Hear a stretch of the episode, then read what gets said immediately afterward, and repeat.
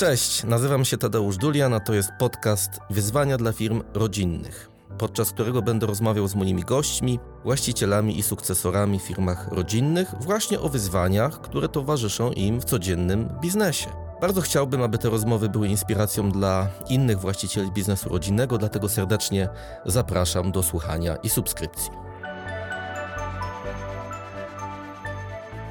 Dzisiaj mam niezwykłą przyjemność gościć u pani Marty Półtorak w pięknej kamienicy secesyjnej, chyba jednej z niewielu w Rzeszowie. Tutaj jest taka uliczka, przy której jest kilka takich kamienic, one są odrestaurowane i widzę, że tam nie tylko na zewnątrz młodzież jakiejś akademii chyba sztuk pięknych tak, rysuje, ale też ludzie, turyści chodzą, robią zdjęcia. Co to za miejsce i dlaczego tutaj w ogóle zdecydowaliście się mieć swoją siedzibę i zarząd, a nie tak jak klasycznie w większości przypadków firmy mają zarządy w swoich budynkach biurowych przy zakładach produkcyjnych, bo to jakieś jest w sumie no, takie nową, prawda? Coś innego. Więc ja też bardzo się cieszę, że możemy sobie porozmawiać z wielką przyjemnością. U nas trudno by było przy budynku produkcyjnym, dlatego że mamy kilka zakładów w Polsce. W związku z tym, który wybrać. Więc siedziba jest niejako integralną częścią. Siedziba w tym momencie jest w Warszawie, ale taka siedziba, gdzie na stałe urzęduje zarząd. Reprezentacyjna, bo pewnie w Warszawie ciężko by było o takie miejsce, bo to miejsce jest magiczne. Bo centrum miasta ale cisza, spokój. Właśnie w tej chwili młodzi ludzie sobie robią warsztaty plastyczne i malują. Kamienica jest kamienicą secesyjną z 1900 roku i w Rzeszowie w istocie tego typu kamienic jest mało, a też miejsce i uliczka jest magiczna. Nazywa się Aleja pod Kasztanami i to zobowiązuje, bo kasztany są. Wprawdzie już coraz mniej ubolewamy, ale to jest faktycznie aleja, gdzie te kasztany jeszcze się ostały. Jest zielono, pięknie, centrum miasta. Są też inne obiekty właśnie w podobnym stylu. I akurat myślę, że to miejsce jest na tyle szczególne, że nie w Warszawie na 20 czy 30 tak. piętrze, ale w takich warunkach tutaj po prostu świetnie się pracuje. I w związku z tym, no, to już niejako tradycją się stało, że i zarząd, i dział finansowy tutaj w tym miejscu po prostu urzęduje. No i oczywiście przy zakładach też jest administracja, ale z uwagi na to, że my jesteśmy tutaj na co dzień, to jakby to miejsce jest odwiedzane przez również kontrahentów, gości szczególnych i tym bardziej miło mi jest dzisiaj gościć w tym miejscu. Bardzo się cieszę. Byłem tutaj kiedyś chyba raz albo dwa razy, ale za każdym razem jak się tutaj pojawiam, to naprawdę jest to miejsce piękne, magiczne, ono zachwyca. Więc po tym moim takim wstępnym zachwycie nad miejscem, w którym się spotykamy, może dokonam takiego przedstawienia pani prezes, bo pani prezes jest bardzo znana generalnie w środowisku przedsiębiorców, ale może nie wszędzie tak do końca, więc ja też mam taką nadzieję, że nasz podcast będzie miał takie zasięgi bardzo głębokie i dalekie. Zresztą już dzisiaj dostaję sygnały od różnych właścicieli firm rodzinnych z różnych miejsc w Polsce, że słuchają tego podcastu i jest bardzo interesujący, za co dziękuję. A więc może rzeczywiście przedstawię. Pani Marta Półtorak jest prezesem zarządu grupy kapitałowej Marna Polskie Folie. Proszę mnie korygować, jeżeli coś mówię nie tak. Na razie wszystko się zgadza. która istnieje od 1991 roku. 30-lecie w tym roku, tak, tak, jest, wszystko się zgadza. Jest jednym z największych w Europie przetwórców tworzyw sztucznych, producentów folii dla okornictwa, budownictwa, przemysłu. Zatrudniacie ponad tysiąc osób. No i te zakłady produkcyjne, to co Pani wspomniała, to jest i Kańczuga, i Nowa Dęba, i Kędzierzyn-Koźle, Bielsko-Biała, Dwikoza, Łęczyca. Wilkowice, Właśnie, tak. bo ostatnio były przejęcia jakichś zakładów Lenko i jeszcze coś zdaje się. Generalnie Lenko to było przejęcie już wcześniej, bo w dotychczasowej historii to były dwa takie, no przejęcia, to tak brzmi trochę wrogo, ale generalnie to... to... Inwestycje, zakupy. ale to była inwestycja i inwestycja z korzyścią dla obu stron. I było to już chwilę, chwilę temu, bo no, jeszcze kilkanaście lat temu i jeżeli chodzi o Kędzierzyn-Koźle tutaj była firma Hempak, No i jeżeli chodzi o Lenko, to również ta sama sytuacja. Lenko dalej funkcjonuje pod logiem Lenko, natomiast jest w grupie kapitałowej i dla obu akurat tych firm zakończyło się to pozytywnie, ponieważ byliśmy inwestorem branżowym. Te Mhm. firmy w tamtym okresie nie miały szans bytu na rynku, no daliśmy im drugie życie, także myślę, że dla jednej i drugiej strony zakończyło się to pomyślnie. A właśnie, bo tak o tym sobie myślałem, jeszcze za chwilkę będziemy rozmawiali o dywersyfikacji, natomiast tutaj w tym konkretnie przypadku, to jaki dla Państwa jest taka synergia z tych zakupów, z tych inwestycji w nowe firmy? Czy to jest poszerzenie sobie i większa kontrola nad łańcuchem dostaw, czy jakieś inne, czy poszerzenie palety produktów? Jak biznesowo to Państwo pasowało, żeby wchodzić w te inwestycje? E, To był rynek, na którym działaliśmy, natomiast nie ten segment. Rozwijaliśmy segment opakowań, stąd też pomysł na zakup Hempaku, który w tamtym czasie no, chylił się ku upadkowi i generalnie pewnie firma przestałaby funkcjonować. Lenko to jakby tkaniny z tworzyw sztucznych i też na ten segment rynku chcieliśmy wejść i uważaliśmy, że tak będzie lepiej, jeżeli przejmiemy zakład, który już ma w tym zakresie tradycję, a nie będziemy budować od początku. Chociaż w tej chwili, jeżeli mamy podejmować decyzje odnośnie takiego rozwoju organicznego, czyli budowania czegoś od podstaw, czy przejmowania innych biznesów, to zdecydowanie wolimy tą pierwszą opcję, czyli budowanie od podstaw organicznie. Ponieważ przejmując jakby zakłady, oprócz tego, że przejmuje się rynek, ale przejmuje się też wszystkie problemy z Tak tym jest. związane, naleciałości. Lenko na przykład to jest najstarszy zakład w naszej grupie i on w tym roku, jak Marma obchodzi 30-lecie, to Lenko 131-lecie, więc dzieli nas no, trochę lat historii. Oczywiście nie zaczynało od tworzyw, tylko od wyrobów tkania z lnu przede wszystkim. No potem oczywiście musiało się przebranżowić i te tworzywa i tą jakby też dziedzinę dalej kontynuowaliśmy, rozwijaliśmy. Oczywiście duże inwestycje, zastrzyk finansowy, wprowadzenie pewnych zwyczajów korporacyjnych, co właśnie nie zawsze się tak łatwo udaje zrobić, ponieważ no, historia zobowiązuje i są już te pewne naleciałości, czyli nie udaje się tak wprowadzać bardzo łatwo tych wszystkich rozwiązań, które gdzieś już funkcjonują u nas w zakładzie i się sprawdziły. To jest możliwe, ale to albo nie stosowaliśmy rewolucyjnych rozwiązań, tylko w drodze takiej ewolucji, że ludzie widzieli po prostu, że u nas to działa, przyglądali się temu i to takie żmudne działanie krok po kroku. No tak, bo jak się kupuje nową firmę, jakiś inny zakład, jeszcze z historią, z przeszłością, to on ma wykształconą pewną kulturę, a kupujący też ma swoją kulturę, taką firmową, korporacyjną. I teraz zderzenie tych kultur może doprowadzić do tego, że ten taki melting pot spowoduje, że tutaj nowe, ciekawe rzeczy się pojawią, ale też dużo konfliktów się pojawia, E, prawda? Wprawdzie w różnorodności siła, ale ta różnorodność też sprawia pewne kłopoty. Jeżeli już mamy ład korporacyjny, dzisiaj słowo ład nie jest zbyt popularne, albo że za bardzo popularne, ale jeżeli już korporacja wypracowała sobie pewne zasady pracy i one się sprawdziły, to chciałoby się, żeby to przenieść na grunt całej firmy. I nie zawsze to jest takie łatwe i nie zawsze się udaje.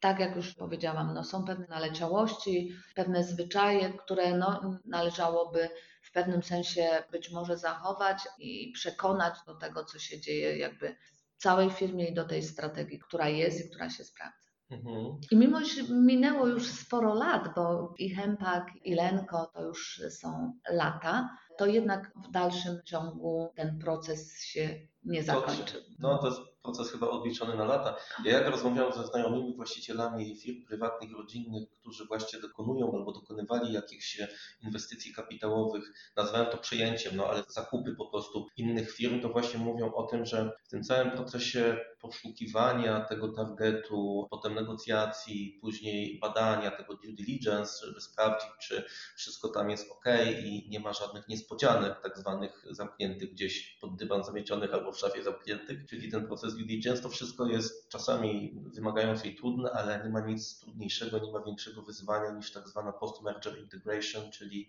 zintegrowanie tych nowych zakładów, nie tylko pod względem kultury, o czym teraz rozmawialiśmy, ale też pod względem takim organizacyjnym, Oczywiście. integracja systemu, Systemy, procesy, to wszystko jakby on musi się odbywać na każdym etapie.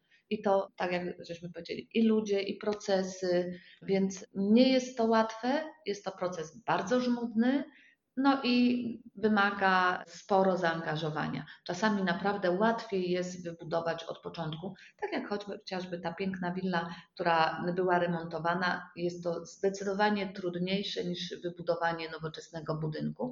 Jednak mimo wszystko tutaj y, mówię o willi, to się opłaca, bo tego klimatu nie udałoby się stworzyć, klimatu Mhm. miejsca w nowoczesnym budynku. Więc biorąc pod uwagę plusy i minusy, jak klasyk mawiał, że są plusy dodatnie i plusy Ujemne. ujemne, to jednak w całokształcie takie działania no, przynoszą określone efekty. Tu jeżeli mówimy o kamienicy, natomiast jeżeli mówimy o jakby rozwijaniu się o rynku, no to z pewnością lepsze jest to organiczne rozwijanie.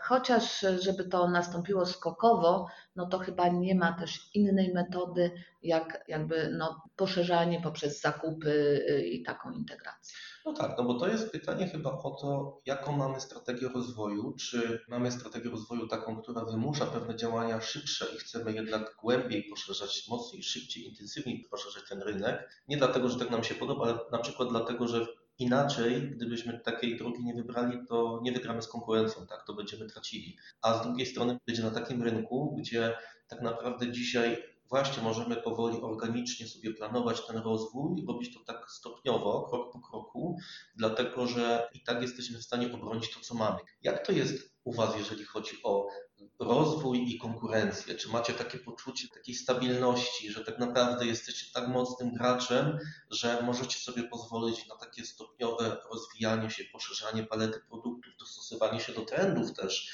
bo akurat jeżeli chodzi o tworzywa sztuczne, to mamy tutaj i mocne naciski regulacyjne, i trendy konsumenckie, które bardzo mocno wpływają na to, co robicie.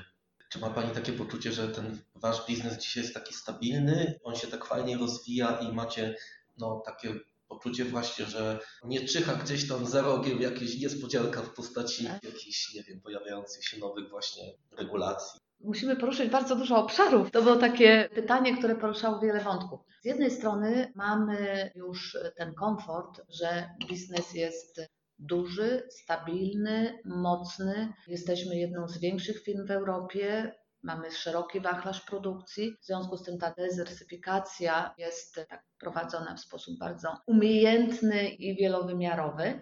Natomiast byłabym ignorantem, gdybym powiedziała, że nie boimy się regulacji, rynku, a już nie regulacji tych związanych powiedzmy z rynkiem europejskim. Bardziej boimy się niestabilności na rynku polskim, na tym, co się dzieje około biznesowo. Te przepisy, które zmieniają się tak jak w kalejdoskopie, to jakby wyhamowuje pewne podejmowanie decyzji o inwestycji. I to nie tylko my, bo każdy biznes z zewnątrz też tak postrzega Polskę, że jest to rynek absolutnie nieprzewidywalny, niestabilny i to na pewno jest wyzwaniem. Natomiast regulacje dotyczące ochrony środowiska, śladu węglowego, to jest na mnie obce i uważam, że każda firma, która jest firmą innowacyjną, nowoczesną, absolutnie nie może tego wątku pomijać. I my generalnie od lat prowadzimy tak szeroko zakrojoną akcję edukacyjną. Wszystkie możliwości, które jakby wspomagają te procesy związane z ochroną środowiska, też nam są bliskie, bo trendy też się zmieniają, prawda? My jako ludzie popełniamy błędy. I też na przykład zupełnie jeszcze niedawno był taki trend, jeśli chodzi o tworzywa, żeby iść w kierunku tworzyw biodegradowalnych i my też to robiliśmy. Potem okazało się, że niekoniecznie jest tędy droga, że lepszym rozwiązaniem jest recykling i dawanie drugiego, trzeciego życia produktom. I też jakby w tym kierunku idziemy i mamy jakby cały dział wydzielony do tego, że wszystkie odpady produkcyjne są absolutnie wykorzystywane jeszcze raz. Przymierzamy się również i to realizujemy, wprawdzie jeszcze w okrojonym zakresie, ale realizujemy, że nasi duzi partnerzy mogą oczekiwać od nas to, że będziemy odbierać od nich to tworzywo. I tak też robimy. I w naszych zakładach ono jest powtórnie przerabiane i oczywiście używane na produkty trochę inne. I to, co powiedzieliśmy, że konsumenci.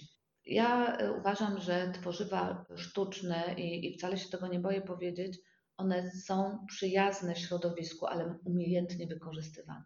Trudno powiedzieć, że butelka, chociaż my nie produkujemy butelek, nie produkujemy PET-u, że ona stanowi zagrożenie, jeżeli jest powtórnie przetworzona. Ale butelka, która gdzieś tam trafia do dna oceanu i ten wieloryb ją połyka albo leży sobie przy drodze czy w lesie, no to już niekoniecznie byśmy chcieli, żeby tak to wyglądało. W związku z tym uważam, że właśnie umiejętność posługiwania się tymi zdobyczami. Ja tu podałam taki trochę może słaby przykład, ale wielokrotnie podaję przykłady zastosowań tworzyw sztucznych takich, gdzie ratują ludzkie życie. Bo na przykład stędy przy operacjach, przy bypassach. No, albo wybieramy śmierć, albo tworzywa. No, wybór należy do nas. Tworzywa są wszędzie. Musielibyśmy zrezygnować na przykład z okien z plastiku i stosować drewniane. Czy są lepsze drewniane? A co jeżeli chodzi o na przykład szczelność? Nigdy tak drewno, bo drewno inaczej pracuje jak plastik, nie będzie ani tak trwałe, ani nie zapewni nam takiej energetycznej sprawności. Więc to jest inna sprawa. Czy chcemy więcej ogrzewać dom i żeby więcej tego dwutlenku węgla trafiało do atmosfery, czy wybieramy rozwiązanie czegoś innego? Mosty kompozytowe, stal. Stal lepsza jest, no koroduje, wymienia się ją i tak dalej. Nie wiemy, jaki wpływ ma korozja na też to, co się dzieje potem w wodzie. Mosty kompozytowe potrafią przetrwać lata i służą nam i wcale nie szkodzą środowisku. Więc myślę, że tutaj absolutnie edukacja, edukacja, edukacja. Co więcej, no, my jesteśmy producentem opakowań. Jeżeli chodzi o ślad węglowy i opakowania z tworzyw sztucznych, to one absolutną są alternatywą do opakowań chociażby na przykład szklanych. Dlatego, że ten ślad węglowy jest znacznie niższy niż w przypadku tych drugich. I na to się składa transport, produkcja, która wymaga zużycia ileś tam energii. I jeżeli te wszystkie rzeczy zbierzemy, to okazuje się, że tworzywa wcale nie są takie złe. I oczywiście no, dla zobrazowania to zawsze się podaje te patyczki do uszu, które pewnie aż nie są tak popularne, ale one, no wiadomo, lepiej użyć drewniany niż plastikowy, bo ciężko jest zbierać patyczki do uszu i je potem przetwarzać. Ale to jest taki skrajny przykład. Nie możemy wylać dziecka z kąpielą na takich drastycznych przykładach. Ja uważam, że czasami jakby usprawiedliwiamy siebie takie działania pozorne robiąc. I tu powinniśmy się skoncentrować absolutnie na ochronie środowiska, ale z myślą taką globalną, że nie możemy wrócić do materiałów naturalnych, bo one też nie są w konsekwencji takie zupełnie obojętne środowisku, bo czy wyprodukowanie tony papieru chociażby, no to ile wymaga zużycia wody, ile wymaga zużycia energii, to jest naprawdę niezbyt dobre dla środowiska. A poza tym wycinamy drzewa, no to też jest inna sprawa. Tak samo biorąc pod uwagę na przykład chociażby tą już wspomnianą torbę plastikową i torbę chociażby bawełnianą. Żeby zrównoważyć ten ślad węglowy, to taką torbę bawełnianą musielibyśmy użyć ponad 100 razy. Pytanie, czy tyle używamy. No i tutaj w ślad za tym pojawiają się jeszcze inne wątki, ale myślę, że to jest jakby no, na jakąś tam debatę, a to, co my obserwujemy w życiu, to uważam, że no, należy przede wszystkim do wszystkiego podchodzić z rozsądkiem. Po prostu z rozsądkiem, z rozwagą i taką logiką myślenia.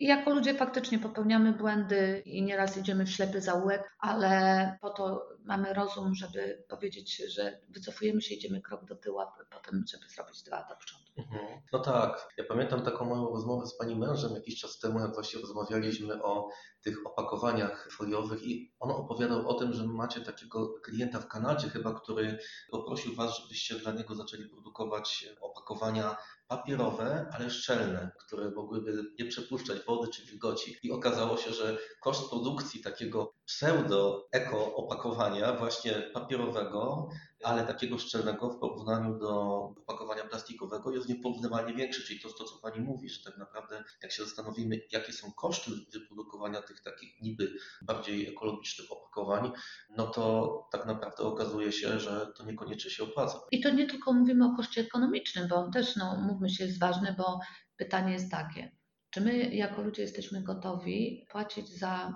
rozwiązania ekologiczne znacznie wyższą cenę? Pewnie niektórzy tak z nas, którzy mają taką świadomość. Ale jak nas stać? Jako jak nas stać, jak nas stać, tak. Natomiast tutaj nie mówimy tylko o koszcie ekonomicznym, ale też właśnie o tym koszcie związanym z wyprodukowaniem właśnie tego papieru i z uzyskaniem pewnych właściwości. A czy nie lepiej podejść do tego w ten sposób, że zróbmy opakowanie plastikowe z tworzywa sztucznego, ale potem przetwórzmy go raz jeszcze i raz jeszcze i raz jeszcze. Same tworzywa my produkujemy z polietylenu, polipropylenu. Są to pochodne ropy naftowej, a poza tym jest to produkt uboczny jakby produkcji benzyny chociażby. Więc co chcielibyśmy zrobić z tym produktem ubocznym? Ten produkt uboczny można naprawdę wykorzystać bardzo mądrze, gdzie i mamy korzyści ekonomiczne, ale też nie powodujemy, że cierpi na tym środowisko, bo to jest naprawdę bardzo ważne. I tak jak już podkreśliłam, nowoczesna firma nie może zapominać o tym, że środowisko naturalne jest naszym środowiskiem i należy o nie dbać po prostu. Mhm, mhm. No właśnie, to nie tworzywo sztuczne samo skakuje do oceanu, a potem wielorybowi w paszcze, tylko to człowiek powoduje, że ono... Że ono tam trafia, gdzie nie powinno. Dokładnie, czyli e... ta edukacja jest tutaj podstawową rzeczą. No i właśnie, i tak mi się wydaje, że wy jako firma, wasza bazowa działalność to są właśnie tworzywa sztuczne. Pewnie takie działania edukacyjne realizujecie. I to chyba w ten sposób właśnie trzeba robić, tak, że to trochę jest no, taka wasza odpowiedzialność albo wasza misja, żeby edukować w tym zakresie, prawda? E, tak, i tutaj absolutnie też współdziałamy z różnymi organizacjami, które na rzecz ochrony środowiska działają. I chociażby zrobiliśmy z Fundacją Nasza Ziemia taką ekoeskapadę. Dużo mówiliśmy o tym, jak dbać o to środowisko, jak się zachowywać i tak dalej. Natomiast ja uważam, że nie powinna być to tylko rola firm ona absolutnie, firmy powinny współdziałać i nie tylko organizacje społeczne, które też powinny działać w tym zakresie, ale tutaj jest y, absolutnie duża rola rządu, również tych, którzy tworzą pewne ustawy, bo bez tego, bez takiej rozsądnej polityki, mądrej, przemyślanej, no niestety w pojedynkę nic nie da się zrobić. To będą tylko takie no, sporadyczne działania. Jeżeli chcemy osiągnąć pewien taki etap tej edukacji, że będziemy już wyedukowani, no to tutaj potrzeba współpracy jednak mimo wszystko rządu, ministra edukacji. Być może, że w szkołach powinniśmy rozmawiać również o tym, czym dla nas jest nasze naturalne środowisko. Mhm. Ja jeszcze chciałem, jak rozmawiamy o tej edukacji, jako swego rodzaju wywieraniu dobrego wpływu przez Was na Wasze otoczenie. Dzisiaj każda firma stara się wywierać dobry wpływ poprzez działania charytatywne, non-profitowe czy właśnie edukacyjne. Prawie każda firma ma jakąś swoją fundację albo współpracuje z jakąś fundacją. Trochę akurat w przypadku firm rodzinnych jest to związane z takim konceptem giving back, Czyli myśmy kiedyś tą firmę budowali dawno, dawno temu, ludzie nam pomagali, lokalne społeczności nam pomagały, w związku z czym my dzisiaj jesteśmy dużą firmą, bardzo dobrze rozwiniętą i jesteśmy w stanie rzeczywiście te lokalne społeczności trochę się odpłacić i wspierać je. I teraz jak widzę, gdzie jesteśmy, że to nie jest gabinet prezesa w biurowcu, tylko to jest willa, jak pani powiedziała, że mnóstwo pieniędzy odrestaurowanie tej willi kosztowało. Dużo taniej byłoby, gdyby po prostu sobie zrobić siedzibę przy którymś z waszych zakładów produkcyjnych chociażby.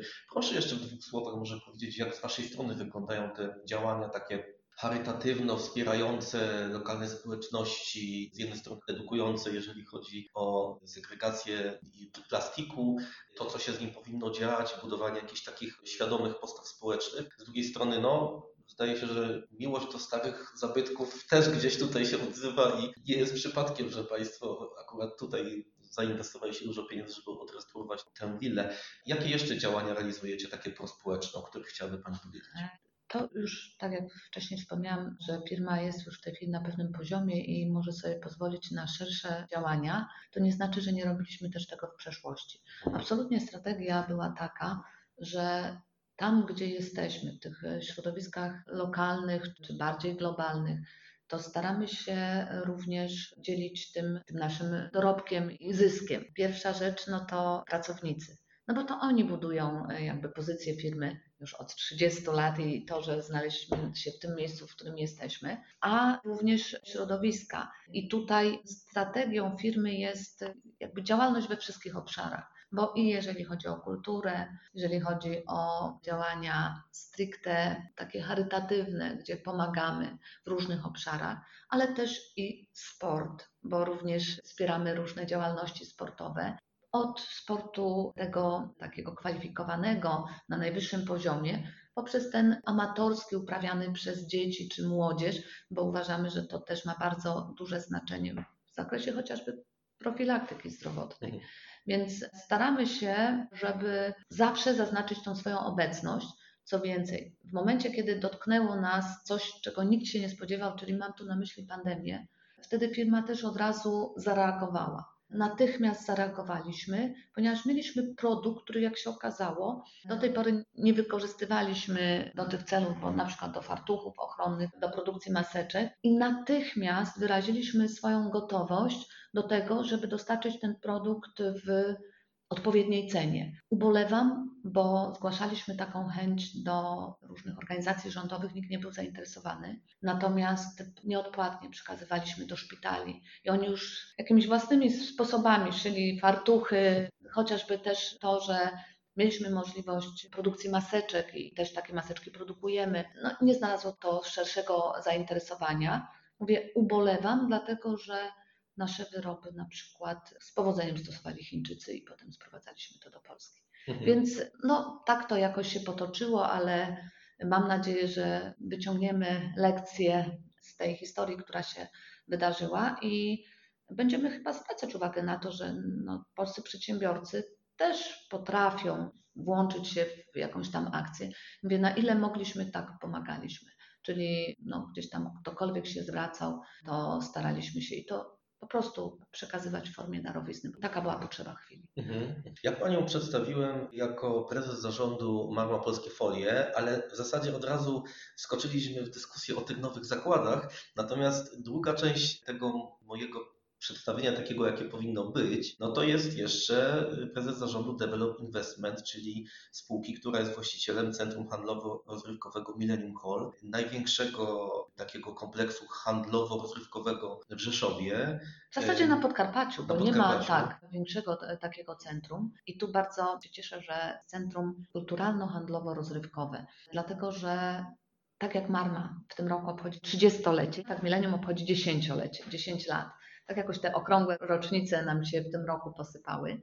I od początku założenie było takie, że chcemy stanowić takie miejsce na Podkarpaciu, w Rzeszowie, gdzie mieszkańcy będą mogli załatwić wszystkie sprawy, czyli od zakupów poprzez administracyjne. Tutaj muszę przyznać, że była bardzo fajna współpraca, chociażby i zrozumienie z Urzędem Miasta, gdzie pierwszy zamiejscowy punkt obsługi obywateli powstał i nie trzeba było koniecznie jechać do rynku, gdzie był utrudniony dojazd tak. do magistratu, tylko można było u nas wszystkie sprawy związane łącznie z dowodem osobistym, z przerejestrowaniem samochodu, wszelkie sprawy można było załatwić u nas.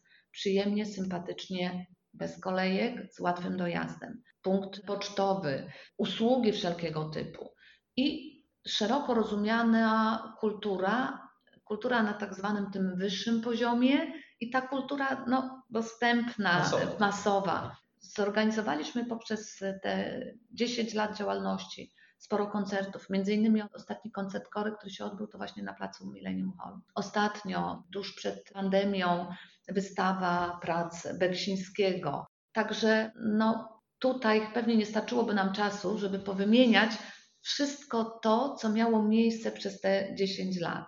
Jak się okazuje, te nasze działania były no, słuszne, dlatego że po pandemii wrócili do nas klienci, mieszkańcy regionu, Rzeszowa, tak jak było to przed pandemią, a nawet jeszcze więcej osób.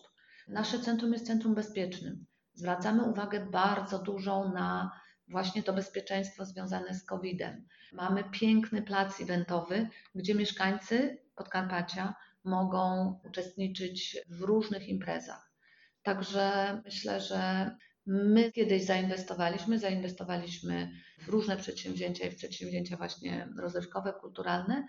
I teraz jakby to w dłuższej perspektywie przyniosło określone efekty. I tutaj no, okres pandemii akurat dla centrów handlowych był trudnym okresem, bardzo trudnym okresem i nie tylko dla wynajmujących, tak jak my, bo to wynajmujący to nie tylko duże fundusze z dużymi portfelami. Mhm. To są rodzimi przedsiębiorcy, którzy zainwestowali w tego typu działalności, ale też mieliśmy duże zrozumienie dla najemców.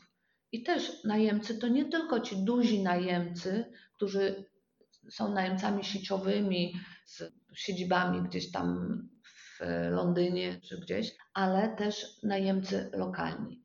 I tutaj, nawet biorąc pod uwagę to, co wprowadziły ustawy, ta 15 ZT czy 15 ZT1, która pozbawiła przychodów wynajmujących, ale nałożyła na nie obowiązki, to my poszliśmy jeszcze dalej. Czyli tym, którzy najbardziej byli poszkodowani, gdzie nie mogli prowadzić własnej działalności, nie ze swojej winy, tylko w związku z uregulowaniami, to naprawdę staraliśmy się ich otoczyć dużą opieką. I myślę, że dzięki temu oni wszyscy mogą dalej prowadzić swoje biznesy. Natomiast znowu, to nie powinna być rola przedsiębiorcy. To powinny być uregulowania, myślę, takie jak w innych krajach, gdzie ta pomoc ze strony państwa była znacznie wydajniejsza, celowana do tych, którzy naprawdę potrzebowali tej pomocy. Mhm. Gdzieś w którymś z nagrań, które są dostępne w sieci, wypowiada się Pani na temat właśnie Millennium Hall. Mówi Pani o tym, że wszyscy najemcy co do jednego wrócili do Was. Znaczy dzisiaj Millennium Hall funkcjonuje dokładnie tak samo, jak funkcjonowało przed pandemią, prawda? Tak, zgadza się i tu absolutnie jest duża rola właśnie naszych najemców, klientów, że oni są związani z tym miejscem, że to jest taka potrzeba, że to jest miejsce w Rzeszowie, które integruje też lokalną społeczność z racji właśnie tych różnych działalności. I tutaj ja przewrotnie może powtórzę za słowami Jacka Hazuki, który ma swoją pracownię w Millennium Hall. Jest to artysta, tutaj możemy jego obrazy oglądać, który przez akurat ten i tutaj, tak. tak, gdzie przez wiele lat tworzył we Francji, tam miał swoją pracownię i zdecydował się przyjechać do Polski, znalazł u nas schronienie i on Millennium Hall nazywa Millennium Home. Brzmi dość wymownie. Ładnie. Tutaj na tym obrazie zdaje się, że Millennium Hall, tak, prawda? Tak, tak, tak, tak. No jest to miejsce, które gdzieś tam już na mapie Rzeszowa jest wyraźnie zaznaczone. To ja jeszcze w kontekście galerii handlowych, tego współistnienia najemców i wynajmujących i, pandemii chciałem zapytać, czy ta sytuacja w Was jako grupie współdziałających ze sobą przedsiębiorców, najemców, wynajmujących pozwoliła na wypracowanie jakiegoś bezpiecznika na przyszłość. Czy wy wiecie, co się stanie, jeżeli taka sytuacja się znowu powtórzy? Jak będą wyglądały jakieś tam koncesje z jednej i z drugiej strony? Zastanawiam się, czy to zbudowało jakiś pomysł na to, jak sobie w przyszłości radzić z takimi sytuacjami. No ja myślę, że na takie drastyczne działania pod tytułem zamykamy, a dlaczego, no nie wiadomo, albo nie zamykamy, bo absolutnie centrum handlowe nigdy nie było zamknięte. Centrum handlowe funkcjonowało, musieliśmy chronić, musieliśmy sprzątać, zapewnić bezpieczne miejsce dla klientów. Ponosiliśmy olbrzymie koszty i na 250 najemców kilkunastu mogło tylko prowadzić swoją działalność, więc koszty były niewspółmierne do tego, co się wydarzyło. Jeżeli będą w przyszłości równie ciekawe pomysły ze strony rządzących, to obawiam się, że żadne wypracowane metody już nie pomogą, bo te zasoby, czy wynajmujących, czy najemców, one się skurczyły. Więc my możemy mieć między sobą doskonałą współpracę, ale jeżeli wszelkie obciążenia przeniesie się na przedsiębiorców, to obawiam się, że już kolejnej fali ciężko będzie nam przetrwać. Także tu tego się obawiamy. Nie obawiamy się historii, nie obawiamy się tego, co nas zaskoczyło, bo każdy jakby stanął na wysokości zadania. Ale obawiamy się, że już jakby kolejne takie niefrasobliwe działania, mówię niefrasobliwe, bo dlaczego na przykład kilku najemców mogło prowadzić działalność i ludzie mogli przychodzić, a inni nie? To mnie zastanawia. Albo dlaczego najemca, który miał ten sam salon przy ulicy, mógł tam prowadzić działalność, mając kilka tysięcy metrów kwadratowych, a nie w obiekcie handlowym. To mnie zawsze zastanawiało, gdzie jest logika tego działania, gdzie absolutnie te obiekty handlowe, które dbają o swoich klientów, dbały o ten reżim sanitarny, o to, żeby nic takiego złego się tam nie wydarzyło. Nie wspomnę o kosztach, które żeśmy ponosili, właśnie związanych z dezynfekcją, z wymianą powietrza, z tym wszystkim, z tym takim wysiłkiem, dla kilkunastu najemców, no a pozostali nie mogli prowadzić działalności. Krążyły takie memy w internecie, jak jedna osoba do drugiej mówi: Czegoś tu nie rozumiem, nie mogę pójść do fryzjera, ale mogę pójść do kościoła i spotkać tam fryzjera. Tak, ja myślę, że to absolutnie obrazuje tą sytuację. Cóż, no, komentarz każdy może sobie pozostawić dla siebie. Jeszcze chciałem na chwilę wrócić do tego mojego przedstawienia Pani, bo powiedziałem znowu, że prezes zarządu ma polskie folie, czyli ten biznes podstawowy Wasz, galeria, ale jest też Pani prezesem zarządu tej grupy hotelowej, tak? Czy też biznesu hotelowego, tak. którego głównym takim punktem jest Hilton, który jest właśnie w Millennium Hall. No i tak się zastanawiam, jesteście fajnym przykładem firmy, która bardzo ciekawie dywersyfikuje swoją działalność. Idziecie w różnych kierunkach, no bo nie wspomniałem jeszcze też o tym, że jest winnica i są borówki i ule. Tak jest. I teraz tak się zastanawiam, jak tutaj siedzimy sobie, ten adapter, który tutaj gramofon w zasadzie jest z 1891 roku. Nad nami jest lampa, która od wewnątrz jest zdobiona, więc nie tylko daje światło, ale też cieszy oko. U Państwa ten biznes to nie jest tylko po to, żeby był biznes, żeby on przynosił zysk. On ma chyba pozwalać Wam jakoś czynić świat dookoła piękniejszym, trochę go poprawiać, a przy okazji realizować takie pasje, no bo ja się nie spodziewam, że inwestycja w winnicę albo borówki ule to jest po to, żeby na tym zarabiać, tylko żeby pewnie mieć z tego przyjemność. Więc proszę może powiedzieć, czy ja dobrze to odczytuję? Jakie u Państwa powody stały za tym, żebyście po pierwsze dywersyfikowali się w galerię handlową i hotel jeszcze, a z drugiej strony też realizowali takie inwestycje, które też są kosztowne, bo przecież macie zatrudnionego własnego enologa, który prowadzi Wam tę winnicę. Wasze wina trafiają do restauracji takich z wyższej półki, wybranych w Polsce. One tak. są bardzo rzadkie no i właśnie, to nie jest dla pieniędzy. To dlaczego to jest? Po co ta dywersyfikacja w galerię handlową i inwestycja w też założenie hotelu, a z drugiej strony te dodatkowe wasze działalności? Bo tak jak żeśmy sobie powiedzieli, prowadzenie biznesu to nie tylko przez pryzmat finansów. Bo dlaczego się zarabia pieniądze? Żeby realizować jakieś cele, ambicje, żeby też jakby dzielić się tym z innymi. To wtedy przynosi korzyści, prawda? Stąd też bardzo lubimy dawać prezenty. I skąd też pomysł na galerię handlową? Oprócz tego, że absolutnie musi to być przedsięwzięcie, które jest dochodowe, które no nie może obarczać nas kosztami, to to było specyficzne przedsięwzięcie. Myśmy kupili ten biznes od komornika, ponieważ poprzednia firma na skutek nieporozumień właścicielskich, no można powiedzieć, nie regulowała swoich zobowiązań. Natomiast był tam bardzo ciekawy projekt. Centrum miasta, świetny projekt, odbiegający od stricte komercyjnych galerii handlowych. Dlaczego mówię stricte komercyjnych? Bo od początku było założenie tej funkcji handlowej, rozrywkowej, kulturalnej. Sam obiekt powstał w drodze konkursu. Wygrała pracownia krakowska, która absolutnie nie specjalizowała się w centrach handlowych. Natomiast jedna z lepszych pracowni i zadała sobie trud, żeby zobaczyć to, co w ówczesnym czasie, czyli powiedzmy te kilkanaście lat temu, bo galeria została 10 lat temu otwarta, było topem na świecie. I te trendy, które dopiero gdzieś tam na świecie wchodziły, nagle zostały zrealizowane w Rzeszowie. I nie doszłoby do tego. Ta inwestycja by być może upadła, być może powstałoby tam coś innego.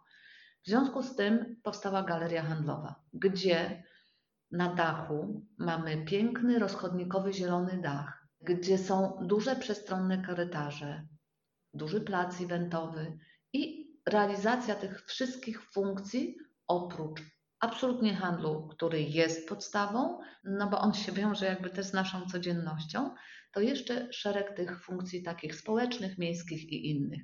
Czyli tutaj też wpisywało się to doskonale w środowisko. Skąd pomysł na hotel? W Rzeszowie nie było żadnego hotelu sieciowego, a tym bardziej tak renomowanej sieci, jaką jest Hilton. Przyjeżdżali różni biznesmeni ze świata, jakby nie znali takich hoteli butikowych.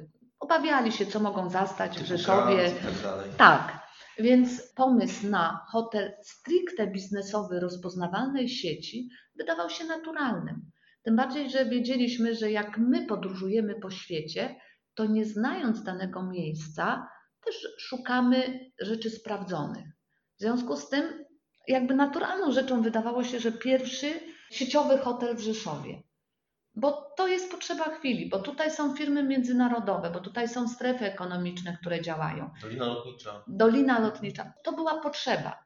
I tą potrzebę zrealizowaliśmy, a oprócz tego odbyło się masę bardzo ciekawych konferencji, wydarzeń. I to jakby też działało na korzyść całego środowiska biznesowego, gdzie można było nagle w bardzo dobrych warunkach wynająć sobie salki konferencyjne z pełnym zapleczem technicznym i to jakby wydawało się naturalne. A już przychodząc tak płynnie do winnicy, to absolutnie wynika to z pasji i tutaj już nie ma w tym komercji, ale ponieważ ta pasja jest, no powiedzmy, realizowana na takim bardzo wysokim poziomie, to wina, które powstają z tej winnicy, są bardzo jakościowe, dlatego że zdarza się, że z jakichś tam powodów rok jest gorszy i nie tak jak w winnicach takich przemysłowych, gdzie niezależnie od roku Musi lecieć. musi lecieć. Zamówienia, kontrakty. Trzeba klienci. zrealizować. To tutaj, jeżeli jest gorszy rok z jakichś tam powodów, to wino nie odpowiada takiej topowej czołówce, bo ciągle jest oceniane przez somalierów, najlepszych somalierów w Polsce i za granicy. To wtedy niestety, a stety dla konsumenta, nie trafia na rynek. I w związku z tym wina, które wychodzą z tej winnicy, one mają dwie zalety. Na pewno kupione wino zawsze będzie dobrej jakości i ma najwyższe punktacje, jeśli chodzi o ocenę somalierów, ale z drugiej strony może się zdarzyć, że w niektórym roczniku niektórych gatunków, odmian jest po prostu bardzo mało. I w związku z tym postanowiliśmy, że będziemy współpracować z topowymi restauracjami i dlatego nie wszyscy mogą to wino kupić i nie wszędzie ono jest dostępne. Jest dostępny przede wszystkim w sklepach. I nie jest dostępne w sklepach i nigdy nie będzie dostępne w sklepach. Natomiast pojawiło się no nie tylko w Polsce, ale również za granicą. No i ostatnio mieliśmy przyjemność gościć szefa kuchni z gwiazdkami Michelin z Francji, który powiedział, że rzadko pija się tak dobre wino. W ustach Francuza Mhm. brzmi to jak podwójny komplement, ponieważ jakby zasiadając do stołu i przed próbą podchodził z dużą ostrożnością, no nie mając jakby zaufania i trudno mu się też dziwić, bo wina polskie nie są znane. Co więcej, muszę powiedzieć, że nie wszystkie są dobrej jakości. I w związku z tym, jeżeli w restauracji ktoś nam proponuje polskie wino, to nieraz mówimy, że a może byśmy woleli francuskie, prawda? To jest skądinąd, no gdzieś tam z jakiejś tradycji wypływa. To jednak warto spróbować polskich dobrych win, bo one mają jeszcze tą szczególną zaletę, jak z naszej winnicy, że jest to wino w pełni ekologiczne, z ekologicznych upraw. Nie ma tam dodatku chemii, która powoduje to, że właśnie wyrównywane są roczniki, że na przykład wino z dużych winnic, z kombinatów, ono ma tą zaletę, że zawsze jest takie samo. Czyli niezależnie od tego, jaki rocznik, jeżeli sobie zamówimy to wino, ono zawsze będzie takie samo. Zawsze jest udane. I oczywiście jest produkowane pod gust, powiedzmy, średnio wyedukowanego konsumenta. Bo czasami nam smakuje coś, co jest, no nie wiem, może trochę słodkie, może trochę. Natomiast, żeby docenić walor taki inny, czyli coś szczególnego, no to polecam te właśnie mniejsze winnice, które nie stawiają na komercję, ale mają za swój jakby cel promowanie jakości, absolutnie bezwzględnej jakości. Co więcej, tu muszę powiedzieć, że akurat winnicą zajmuje się mój mąż, to jest jego pasja. Postawił sobie pewne cele, że ta winnica jest w pięknym regionie Podkarpacia, na Pogórzu Dynowskim, cudowna okolica, nieskażona jeszcze zanieczyszczeniami i przemysłem, że tam powstanie region winiarski i już zaczynają się tam nasadzenia i być może, że kiedyś za lat kilkanaście, może kilkadziesiąt, będzie to drugi region pod tytułem Szampania, czy Beaujolais, czy każdy inny, bo klimat się zmienia i ten klimat w Polsce absolutnie jest korzystny dla produkcji właśnie win. I może to jest jakiś taki kiedyś w przyszłości biznes, który będzie rozwijany i Polska, tak jak skądinąd historycznie, będzie znana, bo ten rejon tutaj Galicji był znany z produkcji wina. Więc wróćmy do tych dobrych tradycji i miejmy jeszcze jakiś taki własny produkt, z którym będziemy znani. Zupełnie niedawno też, ponieważ jakby poszczególne kraje są znane z win musujących, prawda? Czyli w szampanii jest to szampan, Francja jest znana z szampana, w Hiszpanii jest to kawa, we Włoszech prosecco. My produkujemy wino gazowane metodą starofrancuską, które się nazywa Ego. I muszę przyznać, pewnie nieobiektywnie, że jest po prostu wyśmienite. Ile butelek rocznie produkujecie? Mniej więcej. To są bardzo niewielkie ilości, więc tutaj nawet nie chciałabym mówić, ile to jest. No, oczywiście kilka tysięcy, ale to nie jest kilkadziesiąt tysięcy. Ta produkcja trochę się rozwija z uwagi na to, że powstają te winnice jeszcze, bo my mamy około 10 hektarów, dookoła powstają jeszcze inne i mam nadzieję, że w przyszłości zmieni się to prawo winiarskie w Polsce, gdzie będzie można z owoców pozyskanych też przetwarzać, że to pójdzie w dobrym kierunku i wtedy jest szansa, żeby tą produkcję rozwinąć trochę jeszcze bardziej. Natomiast na pewno nigdy nie będzie to produkcja przemysłowa. Takie jest założenie, że to ma być wino jakościowe i tak to jest w przyszłości zakładane.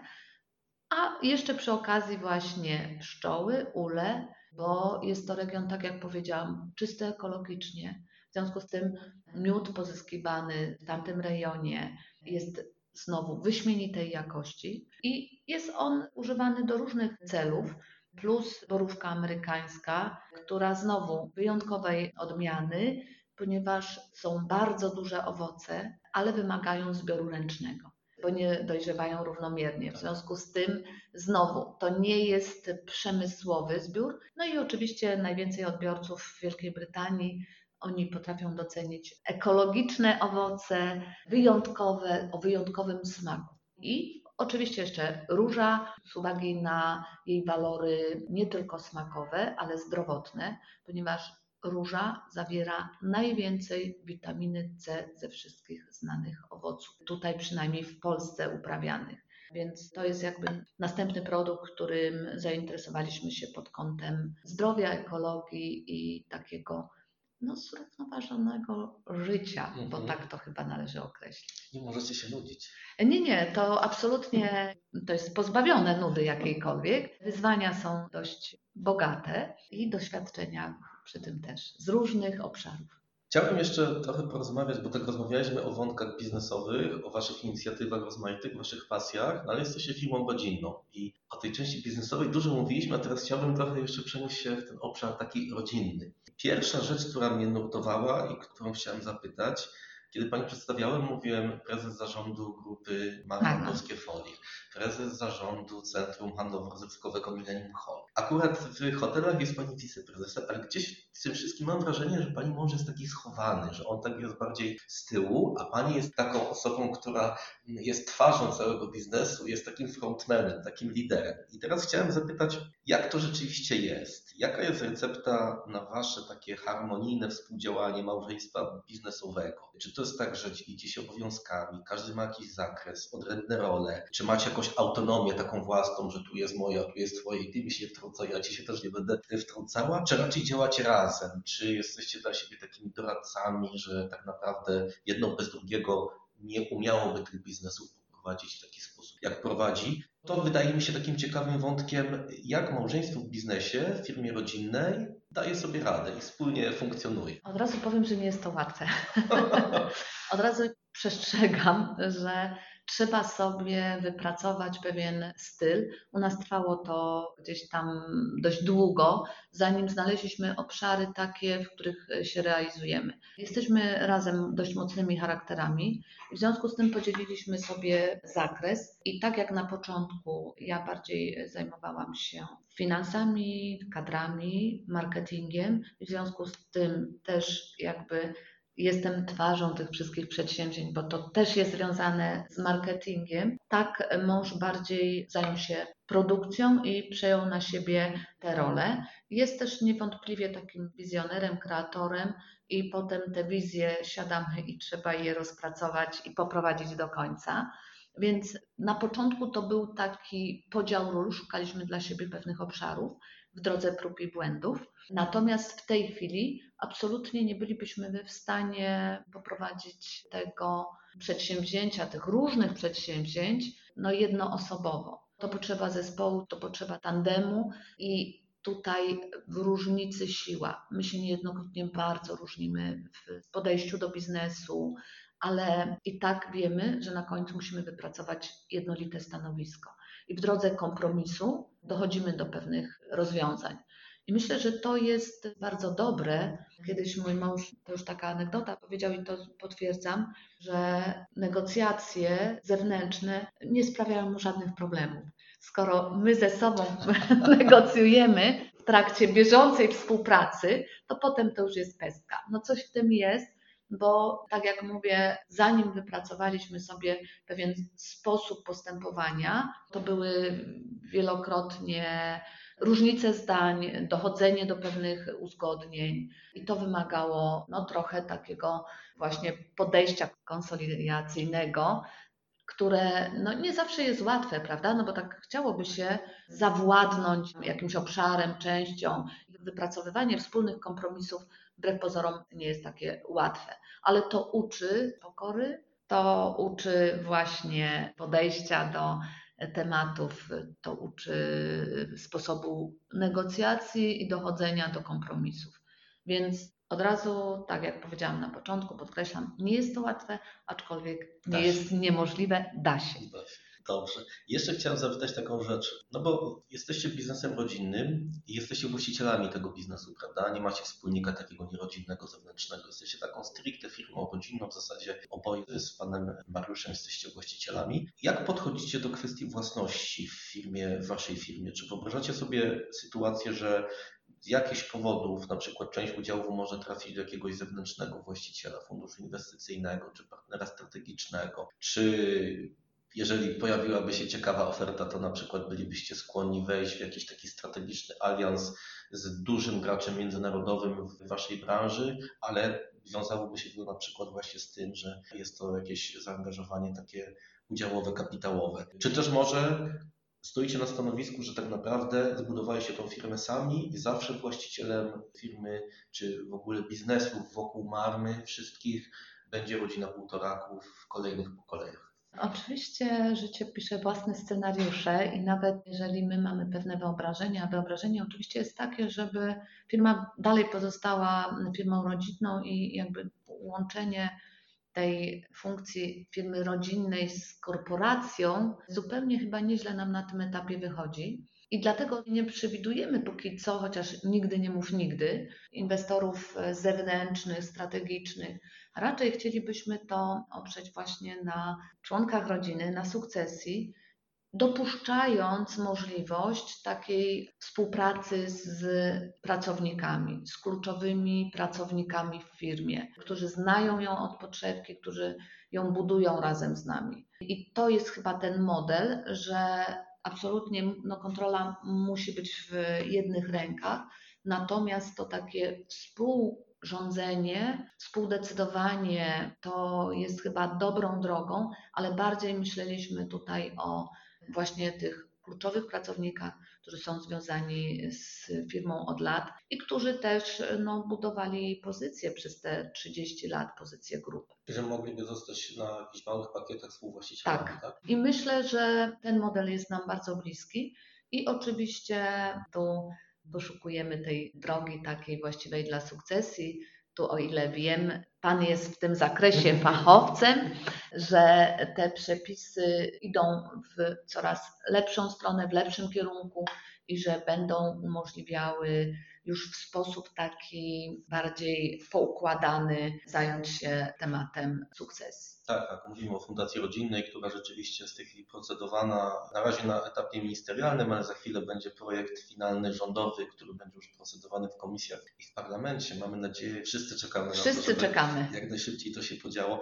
To ciekawe, co mówi Pani o pracownikach, bo ja byłem, drugi podcast, który nagrałem z Panem Prezesem Stefanem Rzeczkowskim z firmy Astor, to był właśnie podcast na temat akcjonariatu pracowniczego. Serdecznie wszystkich e, słuchaczy e, zapraszam do tego, żeby sobie odsłuchać, jeżeli jeszcze nie słuchali. To jest klasyczny przykład firmy prywatnej, która jest w posiadaniu dwóch braci, gdzie już w tej chwili 27% jeden ze spółek jest w rękach pracowników i funkcjonuje tu od kilku lat. To nie jest tak, że to od roku czy pół roku, tylko przez ostatnie kilka lat to funkcjonuje i sprawdziło się bardzo dobrze. Czyli taki akcjonariat pracowniczy w rodzinnej to jest coś, co jest możliwe i warto to na pewno rozważyć, ale jeszcze chwilę może porozmawiamy na temat sukcesji, bo Państwo macie trójkę dzieci, Najstarsza chyba jest Justyna, prowadzi swoją firmę w branży modowej segmentu premium. Jest jeszcze Karolina, absolwentka Akademii Koźmińskiego. Jest Bartosz, który zaczyna studia w Kalifornii w obszarze nowych technologii i ekonomii. To już są dorosłe dzieci, które tak naprawdę chyba już w jakiś sposób te rozmowy na temat tego, w jaki sposób można je zaangażować do biznesu, czy one chcą być zaangażowane do biznesu, czy jeszcze są na etapie no, trochę studiów, a trochę nabywania doświadczenia gdzieś poza biznesem. Czy Wy macie pomysł, plan na to, w jaki sposób, mówię o takim zarządczym zaangażowaniu ich.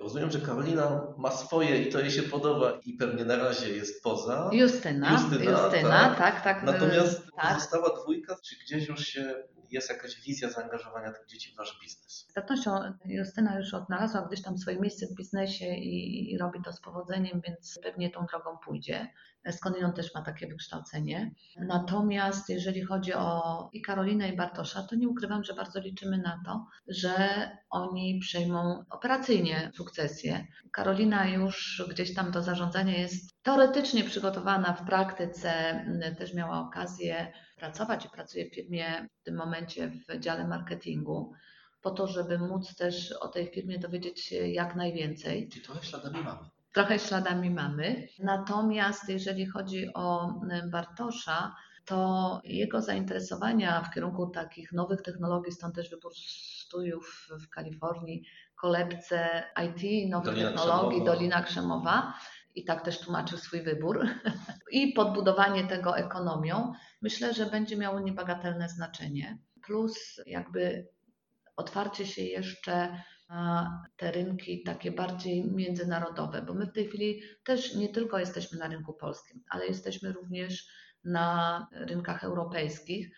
I pewnie z uwagi znowu nie na to, że boimy się wejść na dalsze rynki, czyli powiedzmy na Stany Zjednoczone czy gdzieś poza Europę, ale z uwagi na to, że dbamy jednak o to środowisko i uważamy, że niepotrzebnym jest wożenie, przewożenie produktów, że jednak to skrócenie łańcucha dostaw jest bardzo istotnym elementem.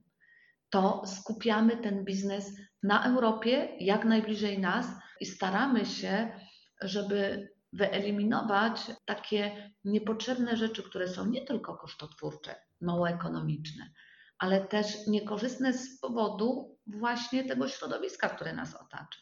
Bo wcale ten produkt nie będzie lepszy, jeżeli on przyleci z Europy, z Polski do Stanów Zjednoczonych. Podróżowanie ludzi ubogaca, ale niekoniecznie tyczy się to produktów. Więc tutaj jak najbardziej to taka otwartość, poznanie tego, co jest gdzieś tam za granicą. No i też, jeżeli mówimy o Bartoszu, to, to miał okazję w tej chwili na wakacjach poznać pracę zakładów na produkcji, po prostu na produkcji.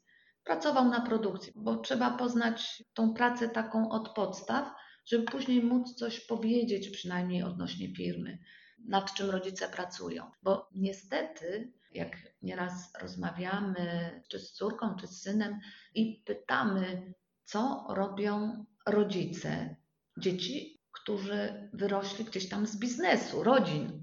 I oni mi bardzo potrafią powiedzieć, co. Mój syn mówi, że jego tata gada przez telefon. Powiem, że jest coś w tym, ponieważ moja córka, właśnie ta najstarsza, jak pani w przedszkolu zapytała ją, co robi mama, to powiedziała, że pije kawę i je pączki, bo akurat był tłusty czwartek i u mnie na stole leżał pączek. Więc ona była w przedszkolu, w związku z tym jest to pewnego rodzaju prawidłowość i myślę, że już później jak dzieci wyrastają, warto powiedzieć im jednak mimo wszystko, co robią rodzice. Tu też taka anegdota. Koleżanka syna ze szkoły, akurat Meksykanka z Meksyku, też rodzina, która gdzieś tam prowadziła prywatny biznes, zapytana przez nauczyciela, prawda, na czym się zajmują twoi rodzice. Powiedziała, że pracują poza domem. Więc tu chcielibyśmy, żeby no jednak dzieci poznały to, co robią ich rodzice, że jeżeli mają podjąć decyzję, w którym kierunku idą, to żeby ta decyzja była świadoma. Czy chcę to robić, chcę prowadzić? Ta firma wygląda tak, nie tylko z opowiadań, nie tylko przez pryzmat właśnie rozmowy przez telefon czy picia kawy, ale też tej takiej pracy na co dzień organicznej, bo to jest dopiero taki moment, gdzie to dziecko świadomie po iluś latach czy czasie może podjąć decyzję, tak, chcę być tutaj i pracować, lub nie, to mi się nie podoba, wybieram inną drogę. Tak, tak. Chyba trochę ta pandemia w niektórych przynajmniej zawodach akurat w tym pomogła, bo ja całą pandemię spędziłem w domu, moja żona również i my pracowaliśmy i nasz syn się uczył, ale w momentach przerwy między lekcjami, no to tam podglądał, co ja robię i oglądał moje telekonferencje i machał tam. Zresztą moi koledzy, z którymi miałem wideokonferencje na Teamsach czy na Zoomie również mieli tą samą sytuację, że dzieci się wdrapywały na kolana i sobie machały. Więc... Ale to jest cudowna sprawa, dlatego że dobrze jest, jeżeli członkowie rodziny przynajmniej się orientują to, co robią, nie wiem, ich rodzice, rodzeństwo, to myślę, że jest dobre też dla takiej higieny rodzinnej. Tak, tak. Także tak. myślę, że z jednej strony pandemia nas w jakiś sposób pozbawiła takich bliższych kontaktów międzyludzkich, ale z drugiej strony y, nauczyła nas pewnych rzeczy. Więc wyciągnijmy te dobre, zapomnijmy o tych złych i miejmy nadzieję, że to już za nami. Tak jest. Pani Marto, powoli będziemy kończyli, ale zanim skończymy, to mamy jeszcze taki zestaw takich pytań domykających. I po pierwsze chciałem zapytać, czy Pani mogłaby powiedzieć nam, jaki był Pani największy sukces biznesowy? Największy sukces biznesowy, ale myślę, że to nie tylko mój, ale też e, mojego męża, pracowników, to ten, że w tym roku obchodzimy 30-lecie i firma nadal jest. I nie tylko, że ona jest, ale jest liczącym się graczem wśród firm europejskich. I zupełnie niedawno giełda londyńska wybrała nas jako jedno z 30 firm w Polsce, a tysiąca firm na świecie, którzy firma inspirująca. To jest bardzo fajna kategoria. Firma, która może inspirować innych. I myślę, że to jest ten sukces, że niezależna jednostka tak to oceniła, że jeżeli my tu Rzeszowie, w Polsce, w Warszawie, jesteśmy w stanie łącznie z naszymi pracownikami pretendować do miana firmy inspirującej na świecie, jednej z 30 firm polskich, po 30 latach działalności, to to jest niewątpliwie sukces, który jest niezaprzeczalny. Czyli trochę taki leadership rynkowy. Jesteście inspirujący, to znaczy jesteście liderami takimi prawdziwymi, prawda? Bo to lidera można oczywiście mierzyć obrotami, zyskiem, wskaźnikami takimi twardymi, ale inspiracja, wpływ, wywieranie wpływu na innych, odciskanie jakiegoś piętna, no to to jest już takie jakościowe bardzo. Tak, tak mi się to kojarzy, bo sam wynik ekonomiczny, oczywiście firma dąży do tego, żeby mieć jak najlepsze wyniki ekonomiczne, ale można z drugiej strony podejrzewać, że być może, że ona ten wynik ekonomiczny uzyskuje jakimiś metodami pod tytułem, że oszczędza na pracownikach mhm. albo oszczędza w jakiś sposób, no, który nie jest zgodny z takim kodeksem biznesowym. Natomiast kategoria firmy inspirującej uważam, że jest bardzo szeroką kategorią, jest takim pojęciem bardzo pozytywnym. Czyli jeżeli mamy się kimś inspirować, to czerpać wzór. Jeżeli czerpać wzór, to absolutnie musi być to lider, bo z kogo mamy czerpać wzór? Czerpie się wzory z najlepszych sportowców, z najlepszych w swojej dziedzinie i w branży. Jeżeli jesteśmy zauważeni przez taką jednostkę, jaką jest giełda londyńska, jako jedna z 30 firm w Polsce, to uważam, że jest to absolutny powód do dumy, nie tylko nas, czyli mój, męża, ale wszystkich pracowników, którzy od 30 lat tą firmę tworzą. Mhm. A proszę jeszcze w takim razie ostatnią rzecz, którą chciałem zapytać, proszę nam jeszcze powiedzieć, mm, w takim razie co chciałaby Pani osiągnąć, czyli co jeszcze jest, być może jest Pani biznesowo już spełniona, ale czy są takie rzeczy, które na horyzoncie jeszcze są takie cele, które wykraczają poza rozwijanie tego, co jest i takie operacyjne działanie, pilnowanie tego, co w tej chwili funkcjonuje, czy te nowe fajne rzeczy, które macie takie półprywatne właśnie, ule, pszczoły, borówka amerykańska, wino. Czy ma Pani jeszcze jakiś taki cel, takie marzenie biznesowe, które chciałaby Pani zrealizować? Takim marzeniem biznesowym jest to, żeby za kolejne 30 lat, no już pewnie nie ja, ale być może, że sukcesor był również w tym miejscu, jakim my jesteśmy teraz. Na pewno za 30 lat będzie to inny świat. Na pewno będą to nowe technologie. Mam nadzieję, że będzie to lepszy świat, gdzie będzie nam się żyło wspaniale, dostatnie, w czystym środowisku. I że ta firma te kolejne 30 lat przetrwa jako lider. I to jest marzenie biznesowe i nie tylko jakby w węższym obszarze, ale że będzie możliwość rozwijania tych wszystkich pasji, a wino za 30 lat będzie smakowało równie dobrze jak teraz. Piękna puenta naszego podcastu. Niech to wino smakuje tak jak teraz za te 30 lat i obyśmy za te 30 lat jeszcze mogli tego Go wina pitch. nie pić. Serdecznie Tak. Pani dziękuję, Pani. Dziękuję serdecznie.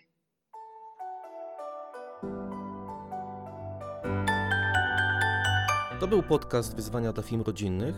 Już niedługo kolejny ciekawy gość, a w oczekiwaniu na następny odcinek napisz do mnie, podziel się wrażeniami lub zaproponuj temat lub gościa podcastu. Znajdź mnie na LinkedIn albo napisz na adres tdulian.deloitte.com. Do usłyszenia. Tadeusz Dulian.